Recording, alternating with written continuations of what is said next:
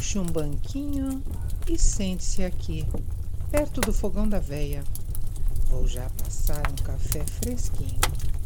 Fique à vontade. Ah, lembre-se que você pode apoiar todos os projetos da veia e ganhar recompensas. Dá uma olhada lá no padrim.com.br ou no PicPay.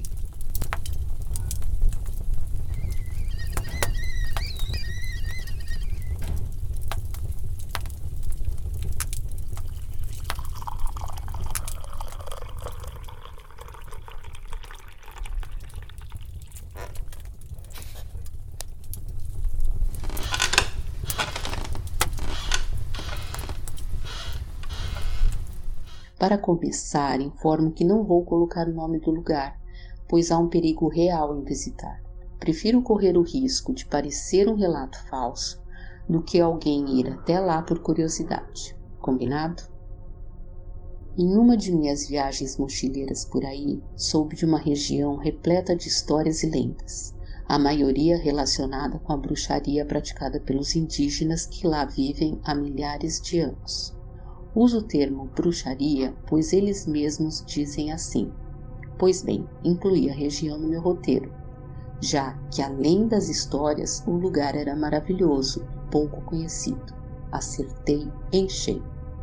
Pessoas, paisagens, arquitetura, culinária que tornavam aquele lugar único.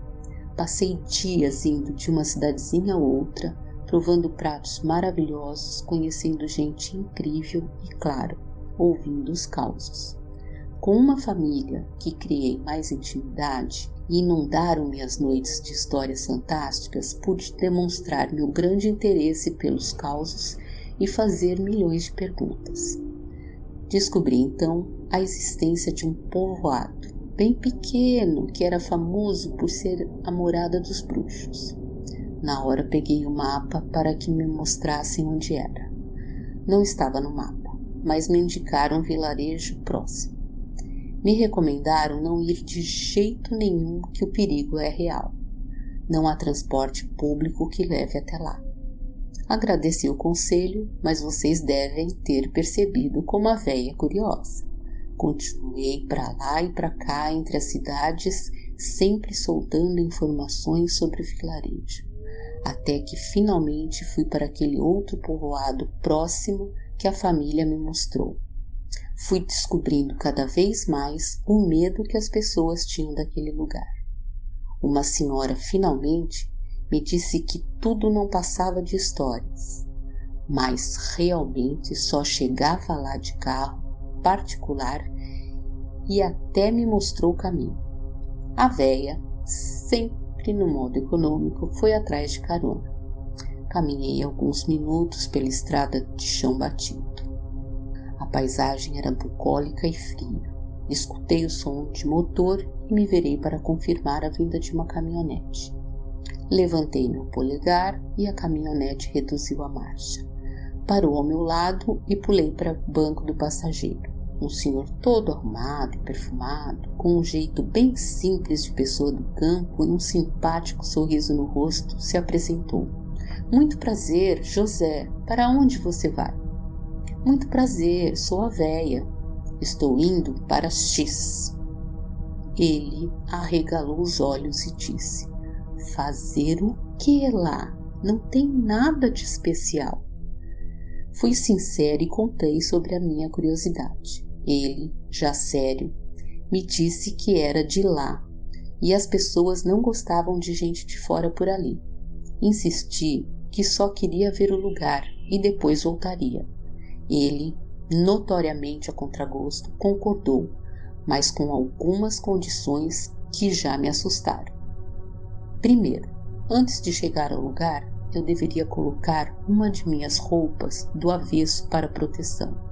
Segundo, eu ficaria em uma cabana nos fundos da casa dele e só sairia se fosse com ele ou sua esposa.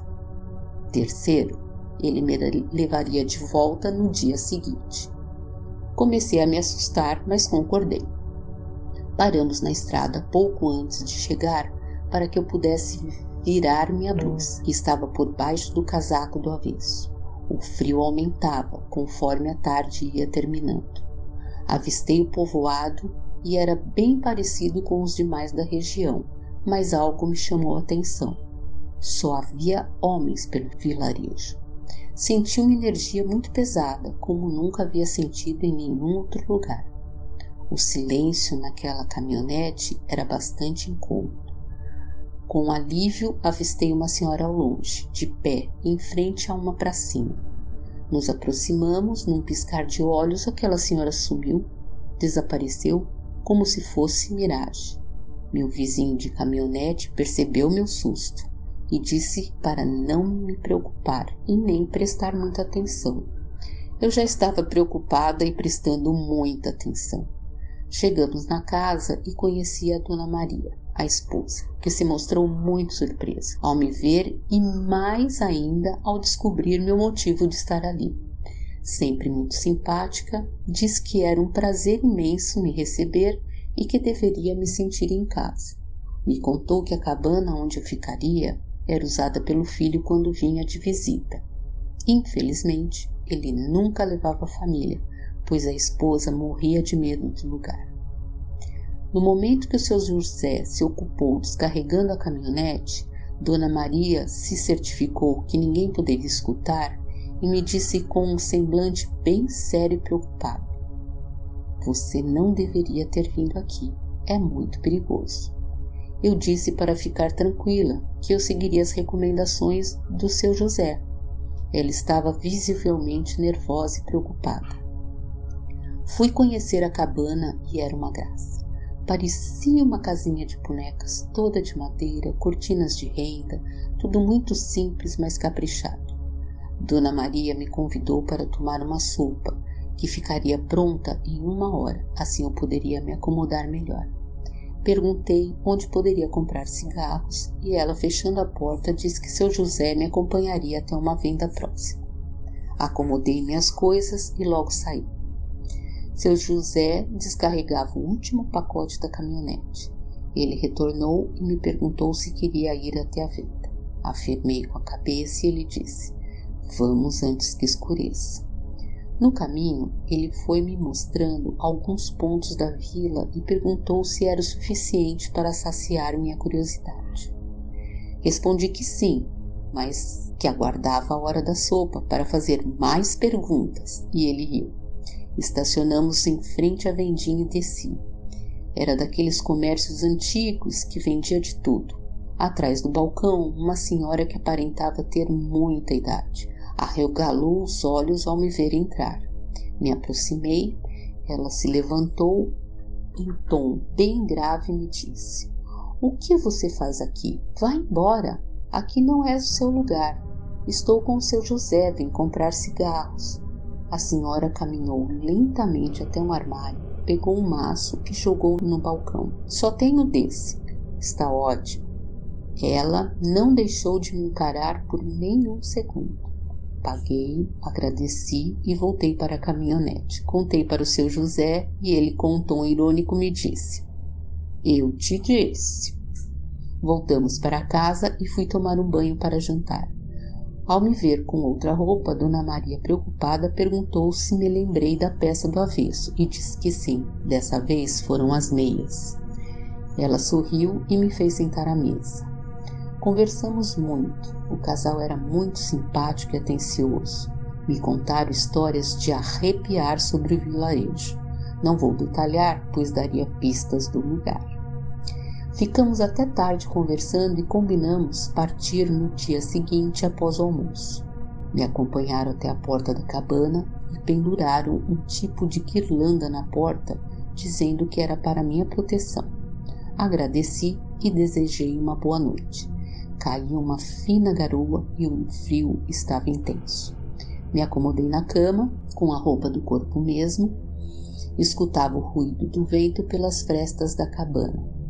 Todas as histórias estavam frescas na memória, e um medo leve tomou conta de mim. Tentei pensar em outras coisas, mas tudo que tinha acontecido e aquele ambiente não ajudava. Sem perceber, peguei no sono. Acordei pouco depois com fortes ruídos do lado de fora da cabana. Parecia o barulho de uma obra com caminhões, máquinas, bem ao lado da cabana. Era impossível, pelo horário, não tinha visto nenhuma construção nos arredores. O barulho era mesmo muito alto. Olhei pela janela e não havia nada diferente. Só se via a silhueta das árvores se contorcendo com o vento. De repente, vi um vulto passando muito rápido pela janela. Congelei. O barulho continuava alto e via vultos com mais frequência. Parecia que corriam em volta da casa. Uma forte batida contra uma das paredes me fez pular da cama. Estava com medo e rezando de olhos fechados.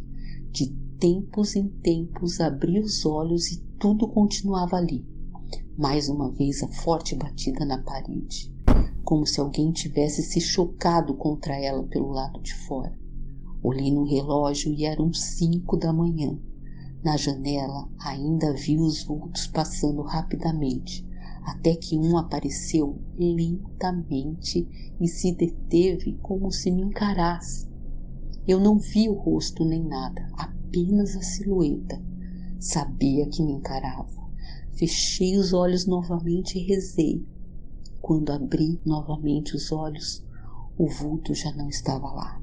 O ruído continuava e veio mais uma batida na parede.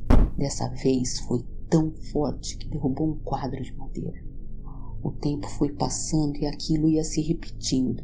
Eu rezava o tempo todo, mas não adiantava, até que notei o ruído diminuir. Olhei pela janela e já não haviam vultos. O sol começava a nascer. Me escondia embaixo das cobertas para que o tempo passasse. O ruído cessou por completo e os galos já cantavam.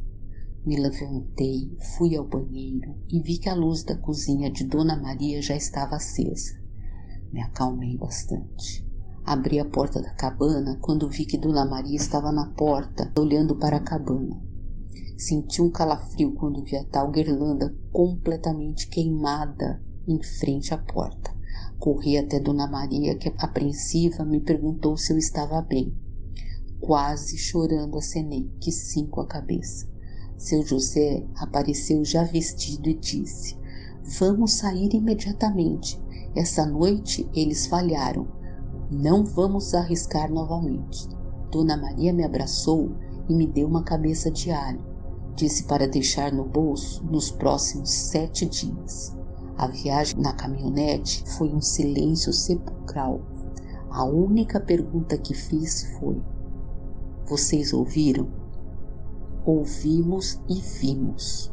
Chorei em silêncio por todo o caminho. Tudo aquilo era surreal demais até para mim. Não precisei perguntar quem eram eles. Abracei o seu José que se despediu dizendo: Volte para sua família, ficará tudo bem. Obrigada por nos ouvir. Logo, logo tem mais. Até a próxima e bons sonhos.